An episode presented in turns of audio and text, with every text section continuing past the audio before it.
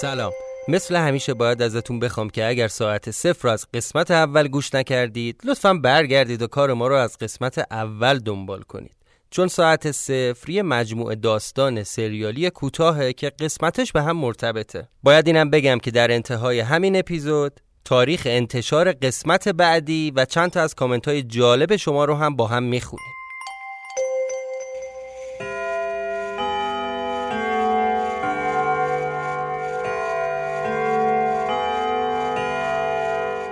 شما به پادکست ساعت صفر گوش می‌کنید.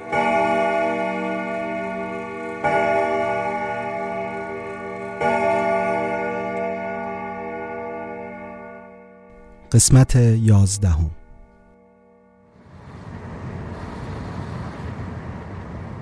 الان که بهش فکر می‌کنم باید خودم و واسه اون اتفاق آماده می‌کردم. دیگه باید چی می‌شد تا بفهمم دورورم دقیقا چه خبره؟ اون لحظه که این فکر افتاد تو سرم که نکنه هانیم مثل اردوان بشه دنیا داشت دور سرم میچرخید. نفسم از ترس بالا نمیومد نمی‌خواستم باور کنم. مدام سعی می‌کردم از فکرم بیرونش کنم و بگم نه نه حتما قر کرده و تلگرامشو پاک کرده. اصلا حواسم نبود که وسط خیابونم و بعدش فقط یادمه که صدای بوغ و جیغ ترمزه ماشین.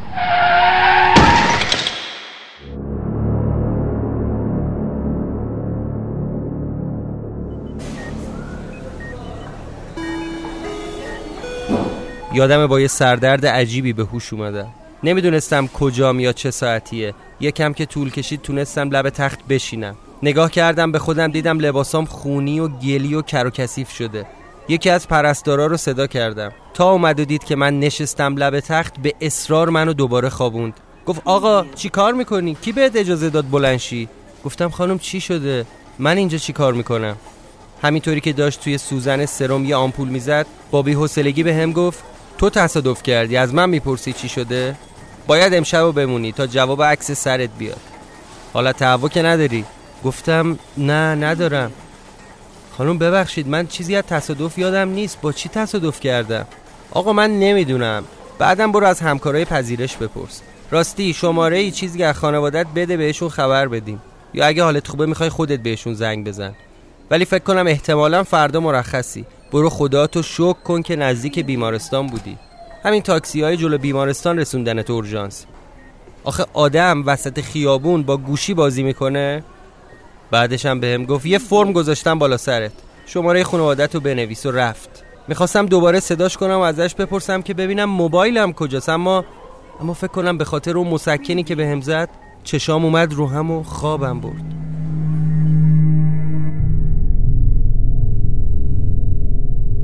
بیدار که شدم دیدم تو اون خونم.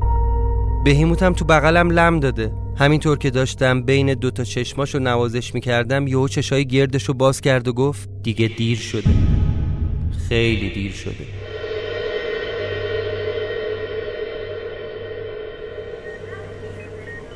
از خواب پریدم. نمی‌دونم چقدر گذشته بود که با سر و صدای توی راهرو فهمیدم که انگار صبحه. چون یه عالمه دختر و پسر جوون با روپوشای سفید از این اتاق به اون اتاق می‌رفتن و حسابی سرصدا می‌کردن. بعد همون پرستار اومد و سوزن سرمو از دستم کشید بیرون و گفت دیگه مرخصی. ببینم می‌تونی خودت تا خونه بری یا می‌خوای زنگ بزنی کسی بیاد دنبالت؟ گفتم خانم موبایلم کجاست؟ یه نگاه چپ چپ بهم کرد و گفت دست حراست جلوی دره. با این پرونده برو پذیرش رو تصفیه کن بعدشم به سلامت. از بیمارستان اومدم بیرون. هنوز گیج بودم. تازه متوجه شدم که مردم دارن بد نگام می‌کنن چون لباسام پر بود از لکه خون و بتادین و گیل و کسافت. به سختی تونستم یه ماشین بگیرم و برم سمت خونه چون کسی سوارم نمی‌کرد.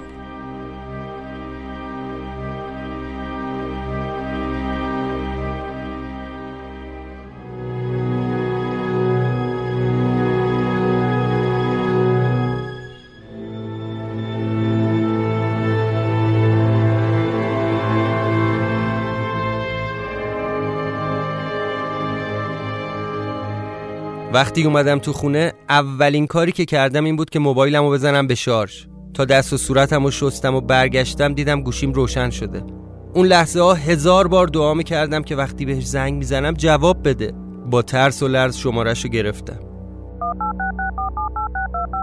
این دفعه بوخ خورد و جواب داد. تا گفت الو؟ گفتم هانیه سلام عزیزم. حالت خوبه؟ تو کجایی؟ گفت الو؟ الو آقا فکر کنم اشتباه گرفتی. گفتم هانیه منم. یعنی چی اشتباه گرفتم جدیتر از قبل گفت آقای محترم هانیه کیه؟ هانیه نداریم اینجا. اشتباه گرفتی و بعدم گوشی رو قطع کرد. من احمق اون لحظه خوشحال شدم. انگار دنیا رو بهم به دادن. بلند گفتم خدایا شکرت. پس قهر کرده. بعد تازه تونستم یه نفس راحت بکشم. تا حالا همچین احمقی و سراغ داشتی که از قهر کردن نامزدش خوشحال بشه؟ به خودم گفتم هر طور شده امروز درستش می‌کنم. نشستم یکم فکر کردم. همه اون مصیبت رو برمیگشت به اون خونه به اون خونه لعنتی. به خودم گفتم همین الان میرم اونجا. اولش عکس خودم رو از دیوار بر میدارم. بعدش با یه دستمال تمام خونه رو میگردم و اثر انگشتم رو پاک می‌کنم. روی در اون پناهگاه هم خاک میریزم. بعدش هم دیگه به من ربطی نداره. اصرم میرم یه دست گل می‌گیرم و میرم دم دانشگاه. تا هانیه رو دیدم میرم سمتش. بعدم سر پایی یه چیزی تو خونه خوردم و زدم بیرون.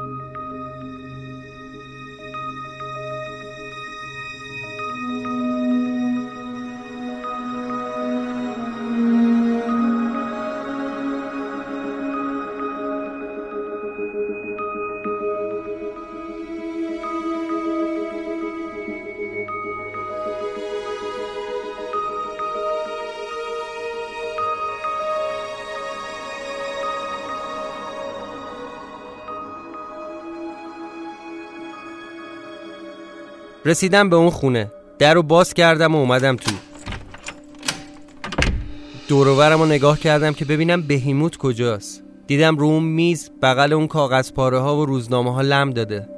رفتم یکم نوازشش کردم و نشستم به خوندن نامه. چون دیگه نمی‌تونستم مقاومت کنم. خیلی دلم می‌خواست جواب اون سوالا رو بگیرم. خیالم هم از هانیه یکم راحت شده بود. با خودم گفتم بذار همین یه تیکه رو بخونم ببینم جنازه اون پسره رو چیکار کرده. شاید یه جایی تو خونه سربه نیستش کرده. شاید شاید منم بتونم با این جنازه همون کارو بکنم. جلالی نمی‌دونستم باید چی کار کنم. با خودم خدا خدا می‌کردم که کاش تو همونجا بودی تا می‌تونستی کمکم کنی.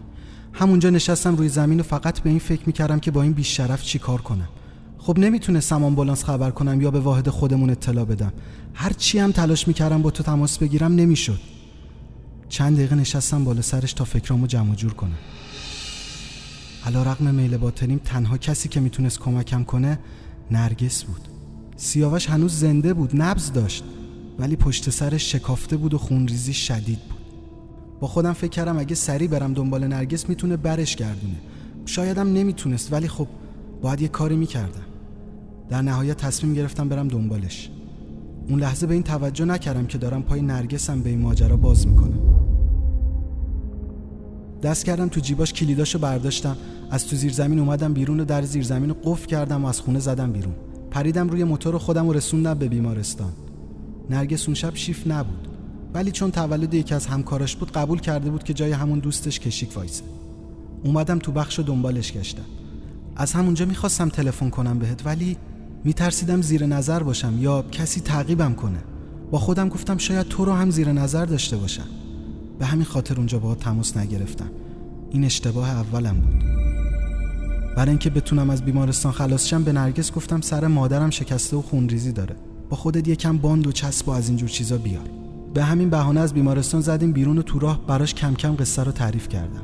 توی راه رسیدم به خونه وقتی متوجه شد چه اتفاقی افتاده نمی‌دونی چقدر ترسید انگار همش می‌خواست یه چیزی به هم بگه اما نگفت. رسیدیم دم خونه. حواسم بود کسی ما رو تو کوچه ندیده باشه. در خونه رو باز کردیم و اومدیم تو حیات ولی در زیرزمین باز بود.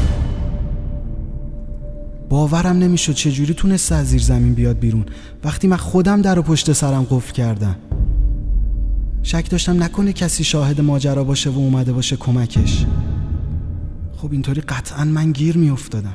جلالی تو خودت می‌دونی ما حتی برای تعقیب و گریزش هم مجوز نداشتیم. چه برسه به بازجوییش و ورود غیرقانونی به خونش جلالی طبیعتا وقتی یه قاچاقچی فرار می‌کنه حداقل باید یه مقداری پول و موادم ببره.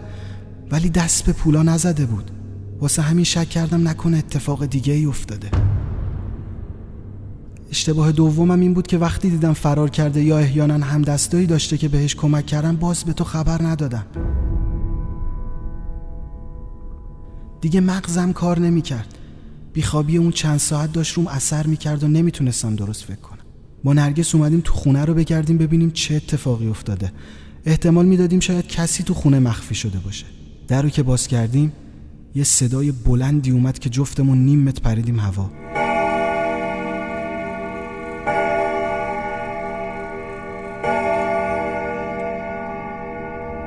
تو خونه خبری از کسی نبود ولی اون خراب شده خیلی جای احمقانه ای بود. کاملا می‌تونستی بفهمی یه آدم غیرعادی اینجا زندگی می‌کرده. یه آدمی که از فرط مواد مغزش از کار افتاده. جلالی 20 تا ساعت زده بود به دیوار. همشون هم خراب. نرگس وقتی اون وضع تو خونه دید هی منو سوال پیچ کرد که این کیه؟ شما چرا سر خود افتادین دنبالش؟ مجبور شدم سریع همه چیزو براش تعریف کنم.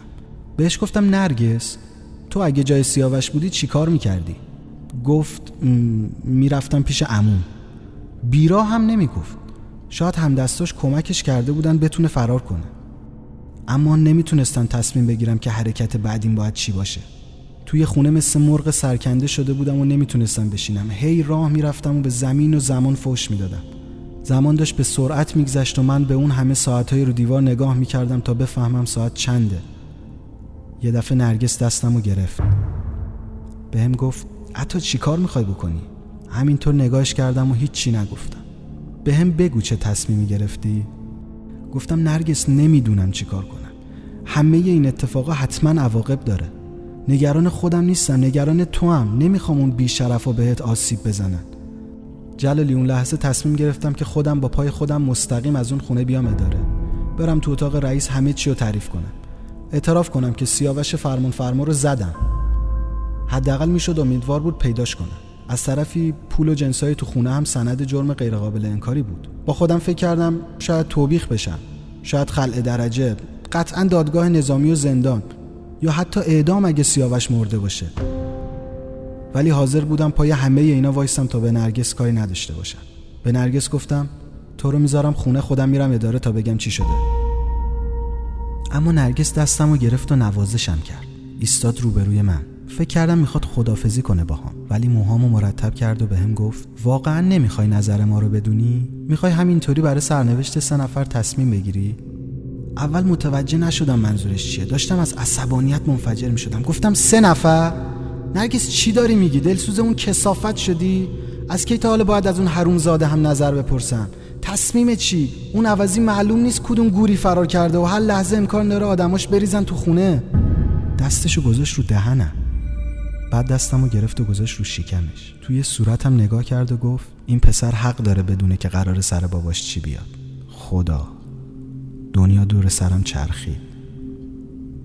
فکر کنم از شوک و استرس بالا چند لحظه ای از حال رفتم. یادمه که نرگس یکم به صورتم آب پاشید تا حالم جا بیاد. جلالی لحظه های سختی بود. داشتم بال در می آوردم تو همه اتفاقای اون شب این خبر تنها چیزی بود که من رو از این باطلاق نجات می‌داد. چند دقیقه در سکوت محض گذشت. فقط به صورت هم نگاه می کردیم و اونم با چشای گرد مشکیش زل زده بود به هم تصمیمم عوض کرد. این اشتباه سومم بود. حالا دیگه فرق می کرد من پدر شده بودم. می‌خواستم از خانواده سه نفرمون محافظت کنم. نمی‌خواستم نرگس و بچه رو ترک کنم. باید سریع از اونجا می‌زدیم بیرون تا دست کسی به همون نرسه. بلند شدم و گفتم نرگس پاشو باید سریع بریم. اومد جلو و کمکم کرد لباسامو مرتب کنم و زود از خونه بزنیم بیرون. بهش گفتم دیگه اصلا برام مهم نیست که سیاوش زنده باشه یا نه. باید از دست دار و دستش فرار کنیم ببین نرگس پولای تو این خونه رو ور میداریم و هر شکلی شده از ایران فرار می‌کنیم. میریم جایی که پیدامون نکنن. نمی‌خوام ترکت کنم به هیچ قیمتی. نمی‌خوام ازتون جداشم یهو یه چیز مشکی از گوشه چشمم رد شد. چرخیدم دیدم یه گربه مشکی پریده رو میز. ای بهیموت لعنتی تو همه قصه های این خونه پای تو هم در میونه. تو چند هزار سالته؟ هانیه حق داشت که ازت میترسید. جلالی تو خودت پدر شدی. اینو می‌فهمی که تصمیم سختی گرفتم. اون لحظه اما می‌دونستم با فرار کردنم به سوگندی که خوردم به وجدان به لباس پلیس به تو به اون همکارمون که کشته شد خیانت می‌کنم اما مطمئن بودم که اعتراف من جز این که خودم رو بکشه بالای دار و آینده زن و بچم رو تباه کنه هیچ تأثیری نمی‌ذاره. مجبور بودم. قرار شد این نامه و توضیح همه اتفاقا رو برای تو بفرستم تا بتونی بیای سر وقت خونه و جنسا و مدارک رو جمع جور کنی. بعد من رفتم تو زیر زمین تا یکم از پولا رو بردارم. نرگس هم قرار شد خونه رو جمع جور کنه تا نشونی از ما تو اون خونه نمونه. وارد زیر زمین شدم. اول یه نگاهی به اون کوه مواد کردم بعدم رفتم سراغ پولا. پولا رو تو دو تا ساک گذاشتم و از پله ها رفتم بالا. چند دقیقه بعد برگشتم تو خونه. دیدم نرگس رو مبل جلوی تلویزیون نشسته و هیچ تکونی نمی‌خوره. چند بار صدا کردم. نرگس؟ نرگس؟ اما هیچ جوابی نداد. نزدیکتر رفتم و دستم و گذاشتم رو شونش. دیدم اون گربه سیاه نشسته جلوی پاش و زل زده به صورت نرگس. دوباره صداش کردم. هیچی نگفت. کاناپه رو دور زدم تا بشینم کنارش. فکر کردم همینطور که دستشو گذاشته رو شکمش خوابش برده. اون لحظه به بچم که تو شکمش بود فکر کردم و مصممتر شدم که باید سریعتر بریم. یه دفعه این گربه پرید رو پای نرگس و خودش رو تو بغلش جا کرد. عینکم رو در آوردم و تمیز کردم. انگار از لای انگشتای نرگس یه چیزی ریخته بود رو شکمش نرگس تکون نمی‌خورد.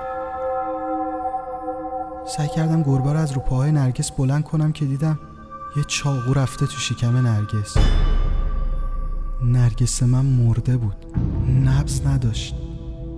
بچم. پلیور قرمزش قرمزتر شده بود. چاقو نشسته بود وسط شکمش جلالی تو اون لحظه دنیا رو ازم گرفتن. نرگسم و پسرم و نمی‌دونستم چجوری نمی‌دونستم چرا. شروع کردم گریه کردن داد می‌زدم. اسلحه‌مو برداشتم و دویدم طبقه بالا. شاید کسی هنوز تو خونه باشه. یهو به این فکر افتادم که نکنه اون حروم زاده سیاوش کار خودش باشه. باید یه جایی تو این خونه می بود تموم خونه رو زیر و رو کردم اما اما هیچ خبری ازش نبود. جلالی هیچ کس تو اون خونه لعنتی نبود. هر کی بود رفته بود. یه روز تمام منتظر شدم تا اگه اون حرومزاده ای که این کارو کرد برگشت ترتیبشو بدم. ولی ولی هیچ. نرگسمو گذاشتم تو زیر زمین و با یه کمی از اون پوله آماده رفتن شدم. همه یه چیزی که تو زندگیم داشتم و ازم گرفته بودم. الان فقط یه چیز دارم. اونم انتقام از این حرومزاده است.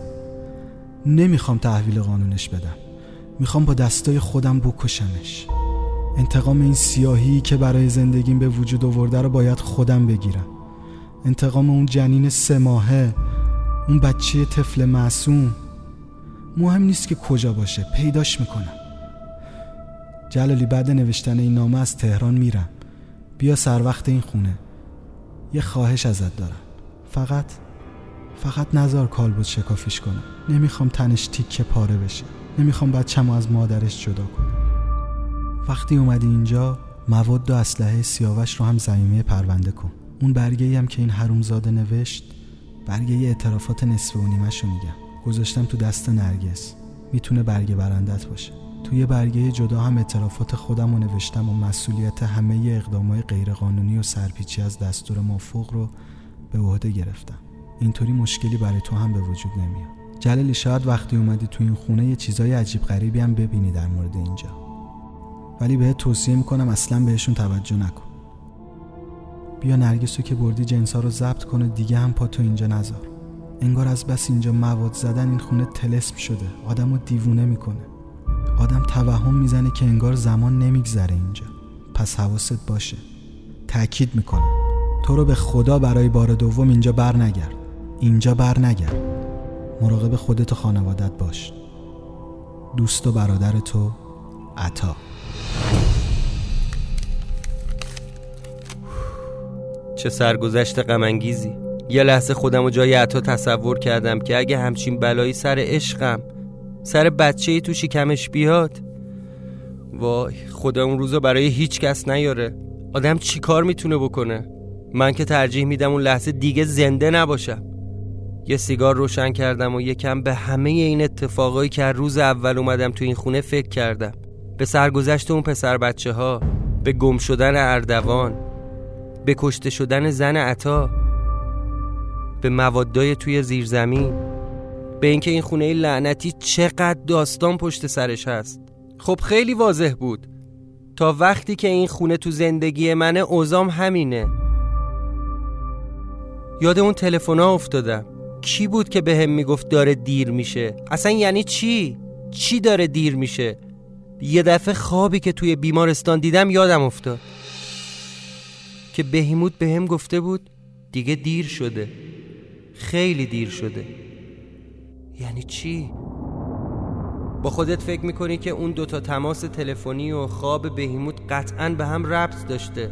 ولی اون موقع من شاید می‌دونستم اما جرأت نداشتم باور کنم. تصمیممو گرفتم که برای همیشه دیگه از اینجا میرم و بر نمیگردم. بعدش یه فکری افتاد تو سرم. به خودم گفتم باید الان تو زیرزمین مواد باشه و پول.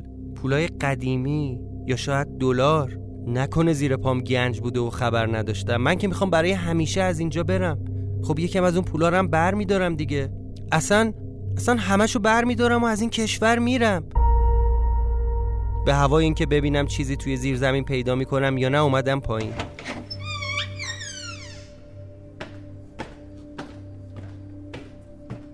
به جنازه اون زن که افتاده بود روی زمین نگاه کردم. عطا راست می‌گفت. تو دستش یه ورق کاغذ بود. اون سمت زیر زمین رو گشتم پشت کتابخونه. کنار اون ساعتهای شکسته و کهنه یه پارچه سفید رنگ دیدم. وقتی پارچه رو برداشتم دیدم سی چل بسته مواد رو هم چیده شده. کنارش هم یه کیسه پلاستیکی پر از پولای قدیمی. تا در کیسه رو باز کردم که ببینم توش دلار یا پول خارجی هست. صدای داد و بیداد از تو حیات شنیدم. وحشت کردم. به خودم گفتم نکنه ریختن تو خونه. نکنه پلیس اومده. فورا از پله ها اومدم بالا. از توی دریچه یه سرک تو حیات کشیدم. ولی ولی کسی تو حیات نبود. اما صدای داد و بیداد چند نفر رو می‌تونستم بشنوم. دقیق تر که گوش دادم دیدم صدا از خونه یکی از همسایه ها میاد. از تو حیات خونه بغل دستی خونه پلاک است. دزدکی سرک کشیدم و دیدم سرهنگ داره با یه مردی جر و بحث می‌کنه. کارشون بالا گرفته بود. اولش فکر کردم دارم خواب می‌بینم یا توهم زدم. ولی اشتباه نمی‌کردم. خود بی پدرش بود. اون اردوان بود.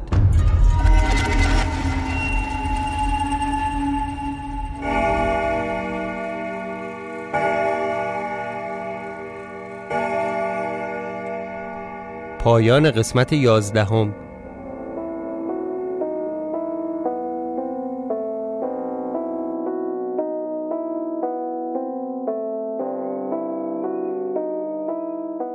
متشکریم که ساعت صفر رو در شبکه های اجتماعی دنبال می‌کنید و ما رو با استفاده از هشتک ساعت صفر به دوستانتون معرفی می‌کنید. همینطور از اون صد نفری که برای قسمت دهم ما کامنت نوشتن و نظراتشون رو به ما منتقل کردن سپاس گذاریم دوست عزیزی به اسم مونیکا برای ما نوشته که فکر کنم تا زمانی که اون ساعت روی دیوار زنگ می‌زنه داستان ادامه داره. یا سبا گفته که من اصلا به هیچ کتاب و پادکست داستانی علاقه نداشتم. باورم نمیشه که انقدر پیگیر این مجموعه شدم. مرسی که علاقه مندم کردید. و مرمر هم به یک نکته جالب اشاره کرده. گفته به نظرم اون کیسه هایی که سرهنگ گفت پر از گوشت شکاره و آرش گفت شبیه گوشت انسانه یه ربطی به زن توی زیرزمین داره. و پرهام هم نوشته که تو این شرایط حدس زدن خیلی کار سختیه. داستان انقدر گوشه های مرموز داره که از هر کدومش میشه یه داستان جدید در آورد. یه بار دیگه از همه دوستانی که برای ما نظر نوشتن تشکر می‌کنم. توصیه می‌کنم حتما سری به کامنت های Castbox بزنید و برامون نظراتتون رو بنویسید. خوندن کامنت های شما برای ما خیلی لذت بخشه. درباره تاریخ پخش قسمت بعدی هم باید بگم که اپیزود دوازدهم ما روز 17 بهمن ماه 1398 منتشر میشه. راستی اگر دوست دارید سری هم به هامی باش ساعت صفر بزنید. دوستانی که بیرون ایران هستن هم می‌تونن پرداخت ارزی داشته باشن. لینک هامی باش رو هم در توضیحات همین اپیزود قرار میدیم. پس منتظر قسمت بعدی ما در روز 17 بهمن ماه باشید.